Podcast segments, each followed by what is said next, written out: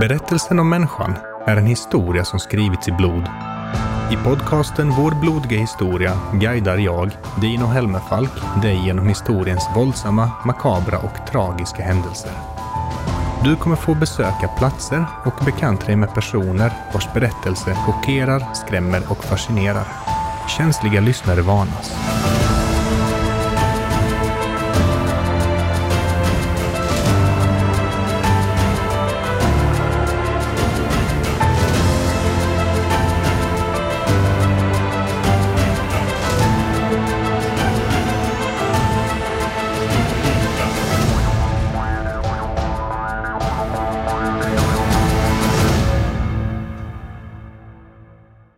Kära lyssnare, välkomna till ett nytt avsnitt av Vår blodiga historia. Podcasten där jag tar med dig genom mänsklighetens makabra och morbida historia. Idag har jag ett speciellt avsnitt för er. Speciellt på det sättet att det är väldigt groteskt. Så jag vill börja med att varna känsliga lyssnare. Detta är ett avsnitt där barn far illa och det är ett sådant där manus som jag får kämpa med att läsa in. Så är du känslig och tycker det här är jobbigt, vilket du borde tycka, överväg om du borde lyssna på detta. Och för den goda smakens skull så gör jag ingen reklam för massa Patreons och Instagram och allt sånt här, utan vi sätter oss i tidsmaskinen och åker tillbaka till 1800-talet.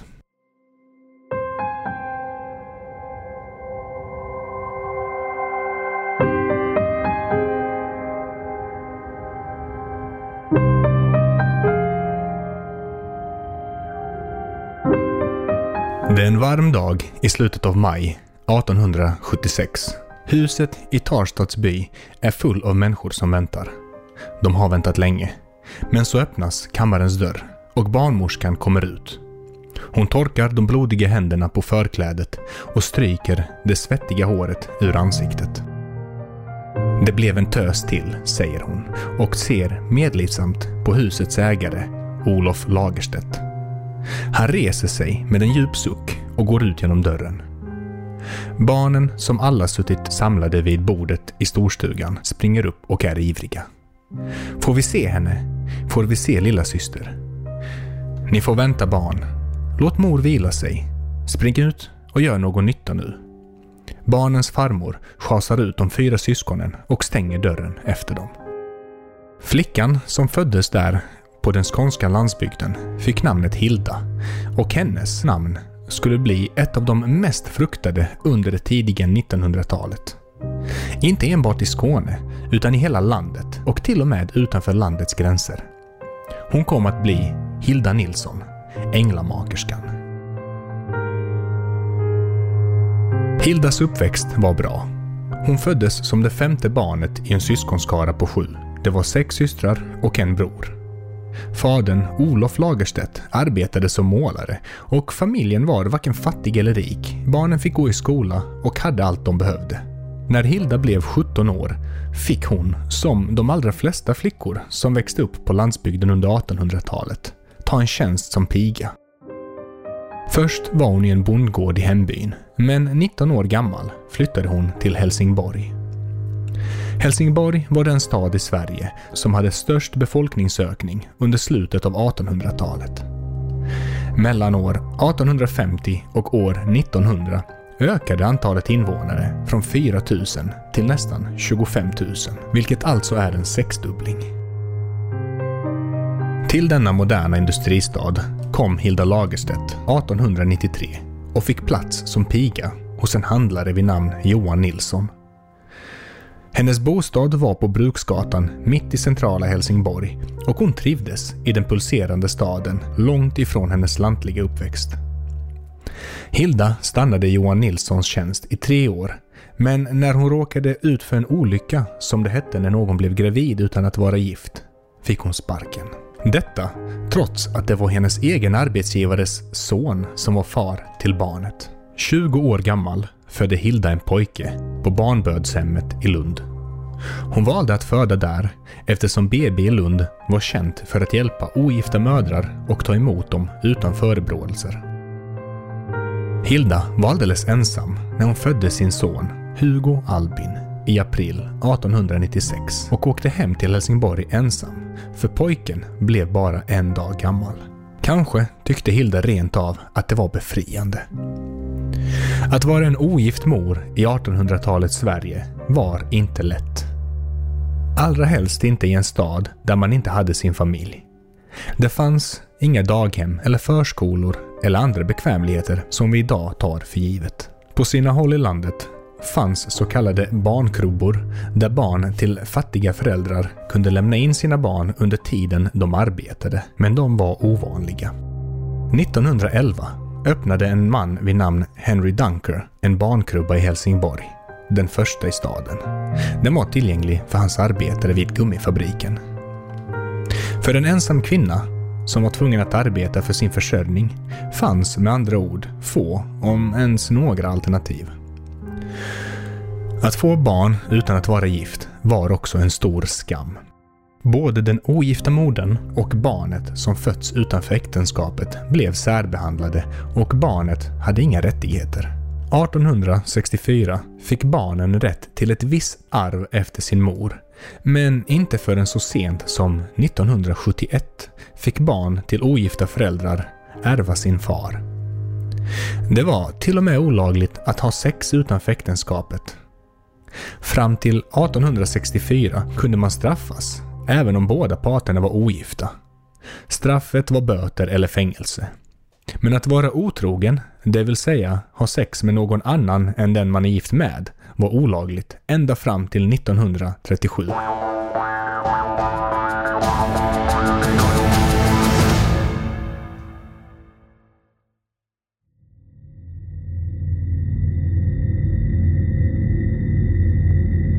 Ibland såg kvinnor inte någon annan utväg än att döda sitt barn.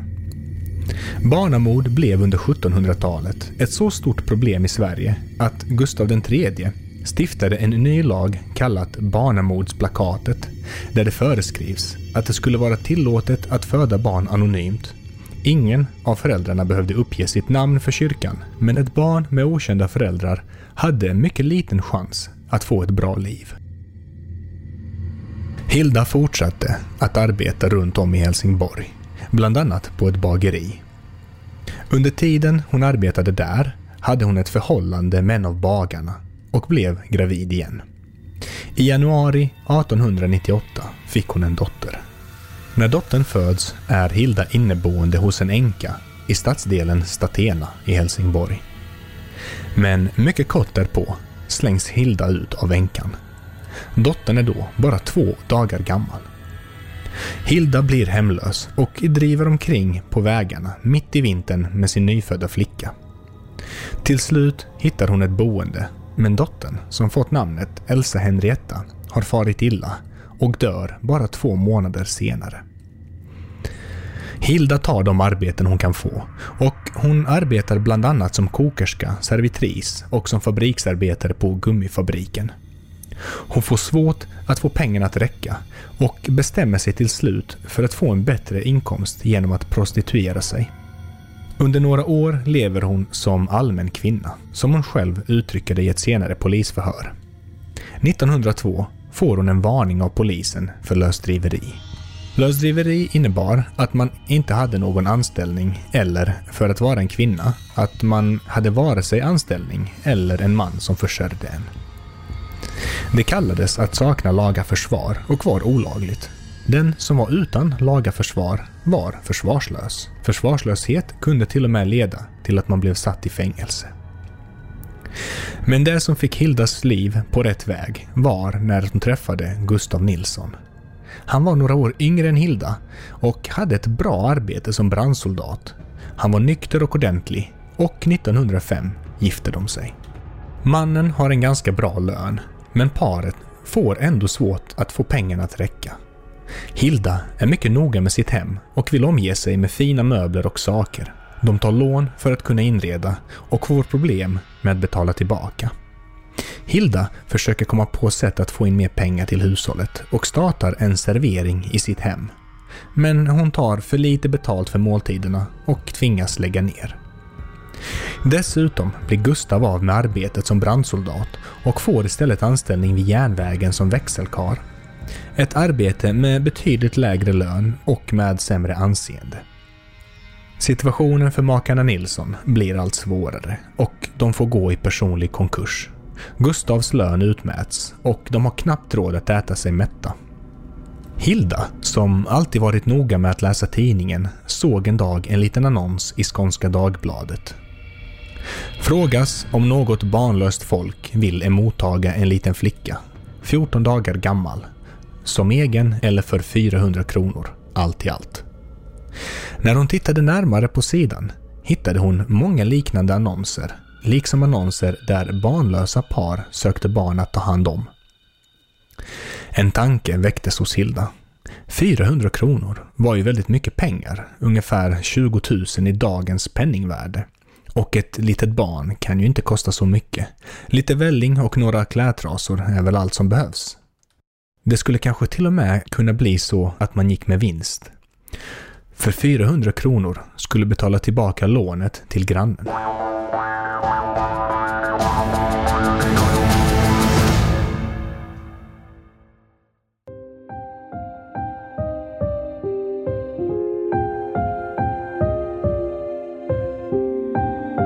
Paret kunde inte få egna barn. Hilda hade nämligen drabbats av gonorré under sin tid som prostituerad och var efter det steril. 1905 tar Hilda emot sitt första fosterbarn, Olga Josefina Jakobina, sex år gammal. För henne får de betalt per månad och Hilda anmäler henne hos stadens fosterbarnsnämnd som lagen då krävde. Olga stannar hos makarna Nilsson i fem år. Men när hon är 14 år gammal, 1910, skickas hon ut för att tjäna sitt eget uppehälle. Hilda tycker att det blir tomt i hemmet med flickan borta, så 1912 tar hon sitt andra fosterbarn. Erik Gustav är två månader när han flyttar in till Nilssons hem. Han är född av okända föräldrar och för honom får Hilda en engångssumma. Allt för allt, som det kallades i fosterbarnsbranschen. Pojken anmäls också både till prästen som för in honom i kyrkobokföringen och till fosterbarnsnämnden. Erik kom att bli som parets egna son. Men familjens ekonomi är fortsatt ansträngd. Ett fosterbarn ger inget större tillskott, särskilt då de fått en engångssumma. En stor sådan visserligen, men skulderna är långt ifrån betalda så Hilda svarar på fler annonser och 1914 får hon hand om Knut Herbert som är en månad gammal när han kommer till paret den 29 juni 1914. Pojken, som också är född av okända föräldrar, är liten och svag och han dör av en hudsjukdom bara två veckor efter han tagits hand om av Hilda. Tragiskt förstås, men också en ren vinstaffär för fostermodern, som även denna gången fått en större summa allt för allt. Hildas make Gustav tyckte att det var skönt att slippa ta hand om Knut Herbert. Han var fullt nöjd med gossen Erik. Men Hilda bearbetar honom och lyckas övertala maken att ta emot ännu ett barn. Men du får sköta det helt själv, säger Gustav. På vintern 1915 kommer Sigvard Henrik Blondin till Hilda och Gustav. Hans mor är inte okänd och hon vill ha kontakt med sin son, även om hon inte kan ta hand om honom själv. För Sigvard får Hilda betalt en mindre summa varje månad. Sigvard, eller Sigge som han kallas, är ganska svårskött och Hilda lämnar ofta iväg honom till andra kvinnor. Han bor ofta hos en granne, fru Lagerström, och ibland också hos hennes syster, fru Frid. Sonen Erik däremot behandlas som parets egna son och får följa med bland annat till fotografen för att fotograferas tillsammans med sina fosterföräldrar. Under vårvintern 1915 svarade Hilda på en annons i Skånska Dagbladet där en fem månaders flicka utannonserats mot en engångssumma. Flickan, Inga Elisabeth, även kallad Lisa, överlämnades till Hilda Nilsson av sin mormor. Lisa var ett kinkigt barn som ofta höll Hilda vaken på nätterna. Och en dag när Hilda höll på att bada barnet så fick Hilda nog av hennes skrik. Hilda tryckte ner Lisa framstupa i badbaljan. Hon placerade en tvättbräda ovanpå baljan och över den satte hon en tung kolspann så att barnet inte skulle kunna komma upp. Sedan gick hon ut till ett annat rum och väntade där. Efter en dryg timme gick hon tillbaka och lyfte undan tvättbrädan. Lisa var död. Då svepte Hilda in flickans döda kropp i en filt och la henne i en tom hink som hon ställde i lägenhetens sval. Ett förrådsutrymme utanför dörren. Nästa dag, när maken var på arbetet, bar hon ner barnliket till husets tvättstuga. Där tände hon eld i den stora kolugnen och eldade upp kroppen. Under tiden gick Hilda upp i lägenheten då hon inte ville drabbas av sinnesrörelse. Det tog tre timmar och sedan fanns ingenting kvar av Lisas lilla kropp.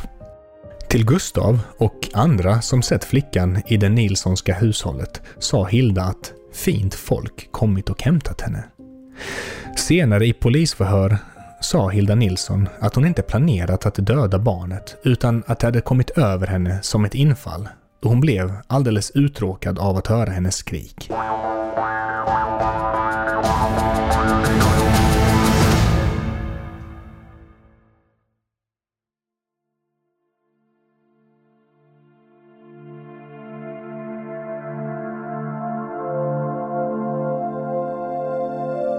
När Lisa var död och borta började Hilda läsa annonserna i Skånska Dagbladet igen.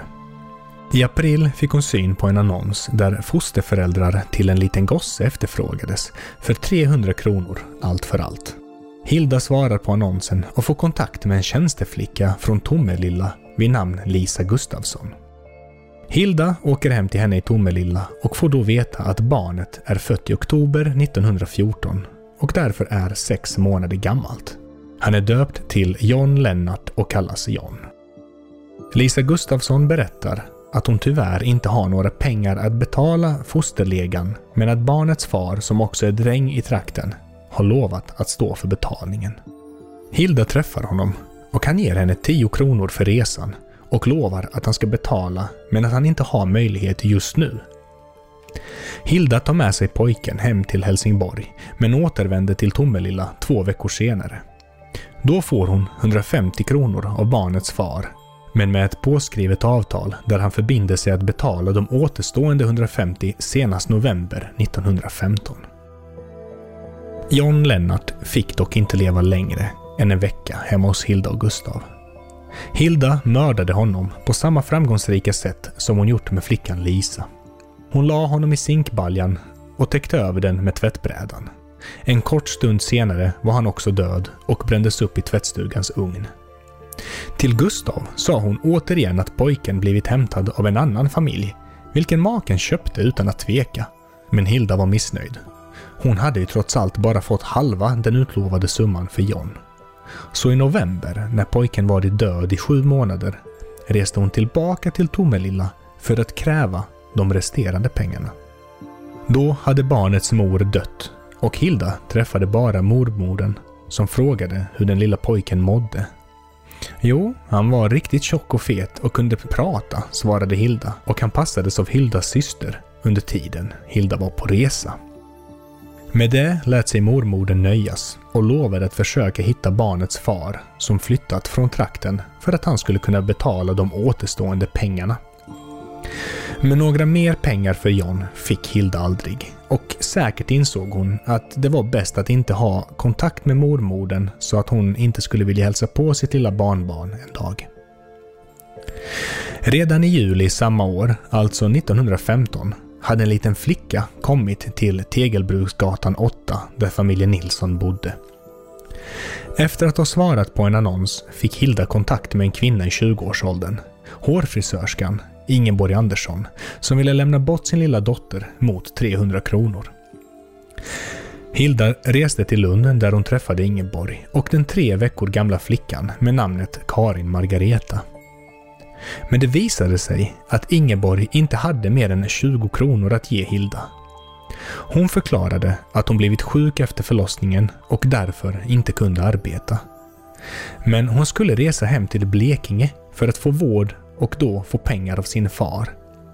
De resterande 280 kronorna skulle skickas av honom. Hilda gick med på detta och tog Karin Margareta med sig på tåget till Helsingborg. Redan innan de anlände till stationen, omkring halv elva på kvällen, hade Hilda bestämt sig för att ta livet av barnet. När hon kom hem gick hon inte upp till lägenheten där hennes man låg och sov, utan istället ner i husets källare. Där knöt hon en sjal hårt omkring barnets hals och täckte över hennes ansikte med ett annat tygstycke så att hon inte skulle kunna skrika. Sedan lämnade hon Karin Margareta på källarens golv, låste dörren och gick upp i lägenheten. Nästa morgon när Gustav gått till jobbet hämtade Hilda det döda barnet och tog med henne upp i lägenhetens kök. Hon la extra mycket kol på spisen, tog bort spisringarna till den största plattan och la ner liket på elden. Hon lämnade köket och var borta i ungefär en timme. När hon kom tillbaka och tittade ner i spisen såg hon att det fortfarande fanns rester kvar av barnet, så hon la på extra kol och lät det brinna ett tag till. När hon återkom på nytt fanns ingenting kvar av Karin Margareta. Flickan blev nummer tre av barnen som Hilda Nilsson mördade.